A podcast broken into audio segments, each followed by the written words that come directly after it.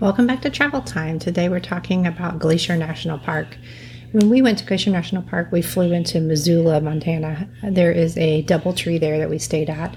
We did that because flying into Kalispell West Glacier was a lot more expensive at the particular time we were going, and it was worth the difference in price to have to drive into there. So we flew into Missoula in the evening, spent the night, and then the next morning headed out to Glacier. It was a two and a half hour drive, about 138 miles, so not too bad of a trip there.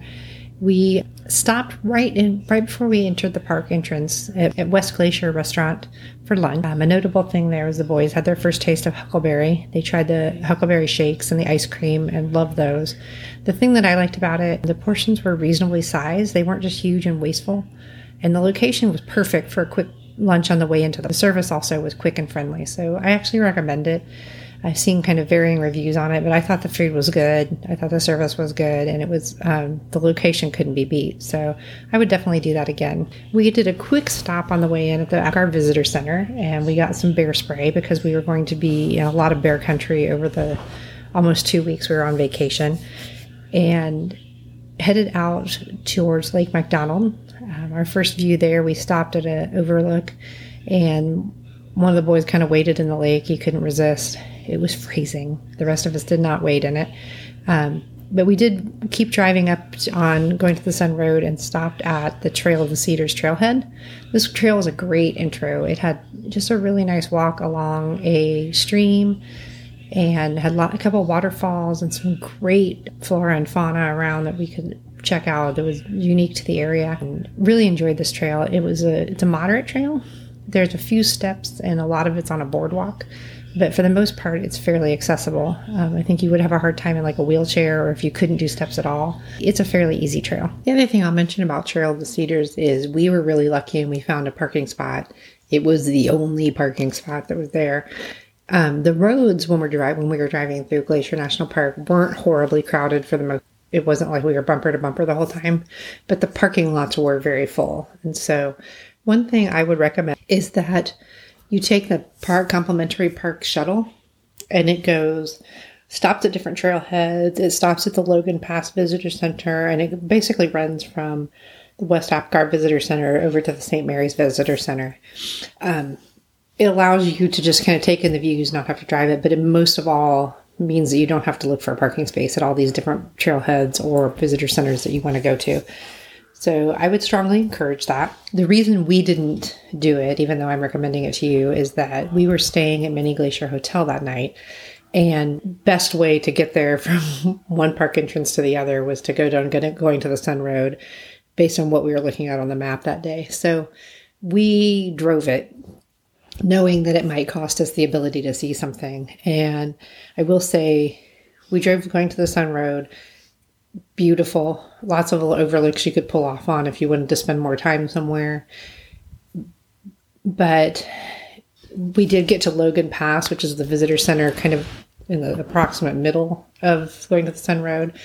And we couldn't go to the Hidden Lake Trail, which is what we had wanted to do there because the parking lot was entirely full and there were people backed up waiting for a spot and there was really nowhere else to wait because Going-to-the-Sun Road is a two lane. For example, there was a wreck right before we got to Logan Pass, and they had to stop all the traction traffic in both directions to get the wrecked cars out of the way and on their way down the hill to or down the mountain to a shop or wherever they were taking it. So just know that if you don't take your car, you're running a very real risk that you may not be able to do a trail you want to do because there's just no parking anywhere near that trail. Or if you're okay with pulling past it and going on an overlook and coming back, but there is a heavy amount of traffic all the time. It's kind of a roll of the dice, so to speak.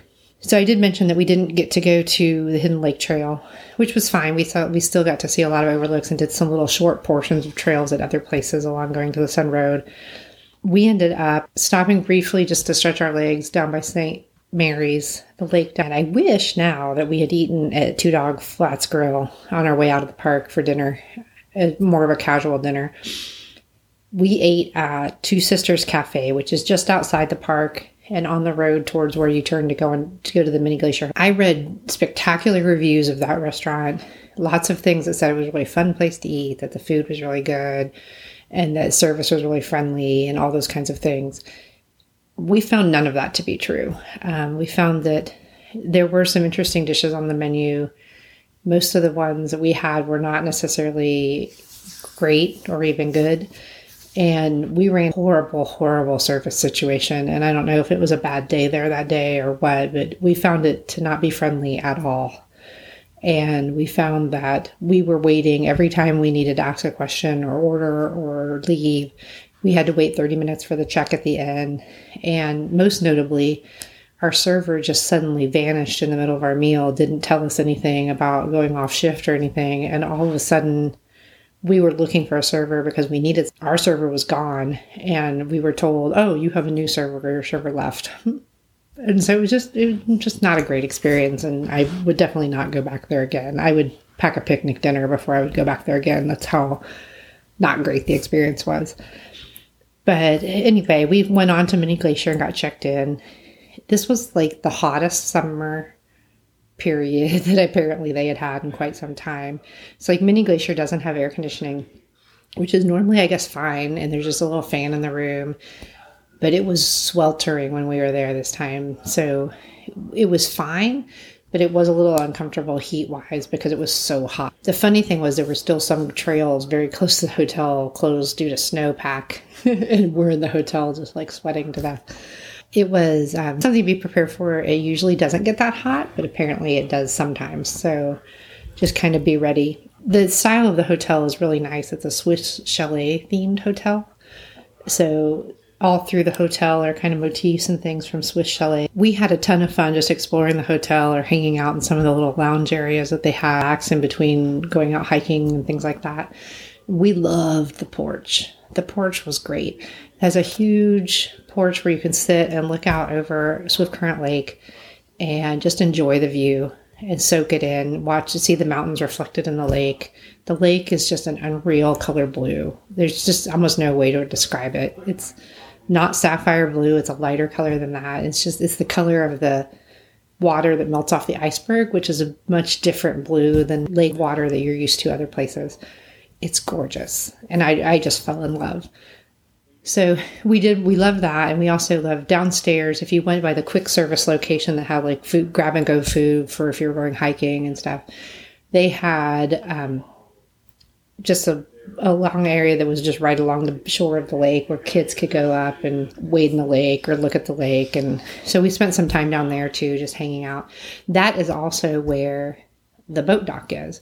And so one of the things we had planned on doing which we were going to, we were doing the next day, is a boat trip, and the it's a combination of a boat trip and a hike. And so what they do is a boat leaves from the boathouse right in front of, well, right behind Many Glacier, and it goes across Swift Current Lake, and then you we went over like a little short three quarters of a mile trail over a small hill or ridge, and then got on another boat on Lake Josephine and sailed across that lake to the, trail we were taking. I will come back to that, but one important point to note is if you want to do a boat tour of any kind on that lake, you have to go down there and get a reservation or else just kind of go down there when the boat happens and try to luck of the draw get on, which is unlikely. So the boat reservations open up two days ahead. We were there one day ahead of when we were going to go on the boat, so we knew it was kind of iffy. We did manage to get on a sailing, not the time that we wanted, but it was a good time.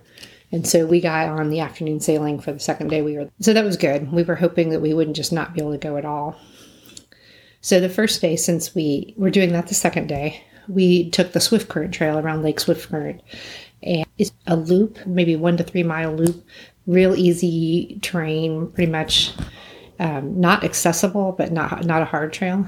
And we we walked that, took in the views. We did see some mountain goats and we also saw a mountain lion, which is a very rare sight and even more amusing because we never once saw a bear on this whole trip, in spite of the fact there were bear warnings literally everywhere we went. But we did see a mountain lion, and we did see it from quite a distance away. Uh, but with binoculars and things, we could tell it was one. And it was funny because we had seen the goats. One of the kids had missed seeing the goats, so we walked back to show them the goats, and the goats were gone. Like, not a trace of the goats. They were completely gone. And we were looking around in the hills with the binoculars trying to figure out maybe they went up, still gone. But then we saw a tannish orange thing jumping from rock to rock. And we zoomed in on that. And sure enough, it was a mountain lion, which is why the goats were gone, most likely.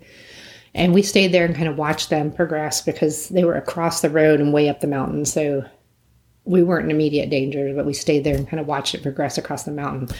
It was really cool. I haven't seen a mountain lion in the wild in ages. So we we did that trail. We had dinner, like I said, like I may have mentioned, in the Many Glacier dining room. We had most of our meals in the Many Glacier dining room because once you're out there, there's really not much else there. The food is good, service is good. Um, I recommend going there because it's easy and it's right there, and the selection is actually really good. The next day, um, we got ready and went on our boat trip. The boat was great. The first part's pretty short. You can actually see where you're sailing to from the dock um, very clearly. It's just right there. I mean, there's even a trail that goes there that's less than a mile long. We were, we took the boat there, walked over the hill, and then we got in the boat at St. Josephine. So we sailed across Lake Josephine to the head of Grinnell Lake, uh, the Grinnell Trailhead. And what we wanted to do was walk to Grinnell Glacier, but we couldn't because the snowpack was still too heavy and there was a bear actively hanging out on the trail like every day. So the furthest you could go was Grinnell Lake, but we went anyway and we went across. So we are coming up on our approach on Lake Josephine. And as we get close to the second, the dock on the opposite side, Lake Josephine, we're told be very quiet on the boat and be very quiet getting off. There's a moose in the water. So sure enough, right off the dock, there's a moose swimming in the water, just eating the vegetation in the lake and hanging out. And apparently, they said he'd been hanging out there for hours, which was fairly unusual. So we got off and we had a great view of this huge moose hanging out in the water, just doing minding his own business. We got some pictures and like on our trail that we started to take, you could see him for like a long time. And we we took the trail back. It's about a five to seven mile hike. Our hike was about seven miles because part of the way there we took a side trail to see a waterfall which added, I think, about a mile and a half to the whole journey. So we took that side trail. Side note, if you take it, it's very, very steep. I know they're all in mountains, but that part particularly is very steep. So just be prepared. The waterfall is really awesome though, and hardly anybody went back there. So we kind of had that whole area to ourselves for a few minutes. Um, so we did the side trip, went back. Grinnell Lake is just gorgeous. It's just back there with nothing else except the other people who had hiked back with us and the Ranger and it was just gorgeous. So we stayed there for a while. A lot of the kids and a lot of people waited in it. Um, it was pretty muddy from all the recent snow melt. So you know, some people didn't quite go out there because you your feet were going to be kind of muddy coming back to put on your shoes if you did. That was a really nice experience just being out there and enjoying the area. I really wish we'd been able to continue on to see the glacier, but um, we headed back and the bull moose was still in the water when we got to the dock. So we were back to the dock and waiting for the boat to come back to get us. And the bull moose was still there. And while we're waiting, we can see the boat like halfway across the lake. It's almost there. And all of a sudden, a cow moose walks out into the water next to the bull moose, walks up to him, and I swear it looks like they kissed. The ranger was going nuts because she was like, I've never seen anything like this happen before. she walked up, basically kissed the moose. We have this picture of the moose where they look like they're kissing. And then they just kind of hung out in the water the whole time. And they hung out there the whole time. Like we boarded the boat and went back and everything. And the moose were still just hanging out there the whole, even when we left. So it was a really cool experience. And it's, um, probably the second time I've seen a moose in the wild, but the first time I've seen one really close up is just I can't say enough about it clearly. Um, we headed back to Many Glacier, enjoyed a ranger show that night just to relax about um, the different animals and things in the wild around Glacier. Many of which we saw. We didn't. We obviously didn't see a wolverine. They're very rare to see, and we never saw a grizzly bear, which we kind of had hoped to see. but we did see a lot of the other things yeah, that was day two. The morning, we got up and had breakfast, and we headed to the St. Mary's Visitor Center because the kids had picked up Junior Ranger booklets on the very first day and had filled those out over the course of our visit. So we stopped at the St. Mary Visitor Center on our way to Yellowstone to let them get their Junior Ranger badges. The ranger was very intrigued about our um, mountain lion sighting. So there was a lot of discussion about that. And we got our badges and we headed out to Yellowstone. So our next episode, we'll talk a little bit about Yellowstone. We were in Yellowstone for five days, so I'm going to break that up into a couple different episodes rather than try to do it all. My top tips for Glacier take the shuttle if that's an option. Um, if you're not in a situation like us where you need to take the, your car so that it's at the hotel with you, try to take the shuttle because it opens up a lot of possibilities as far as trails you can do and what you can see.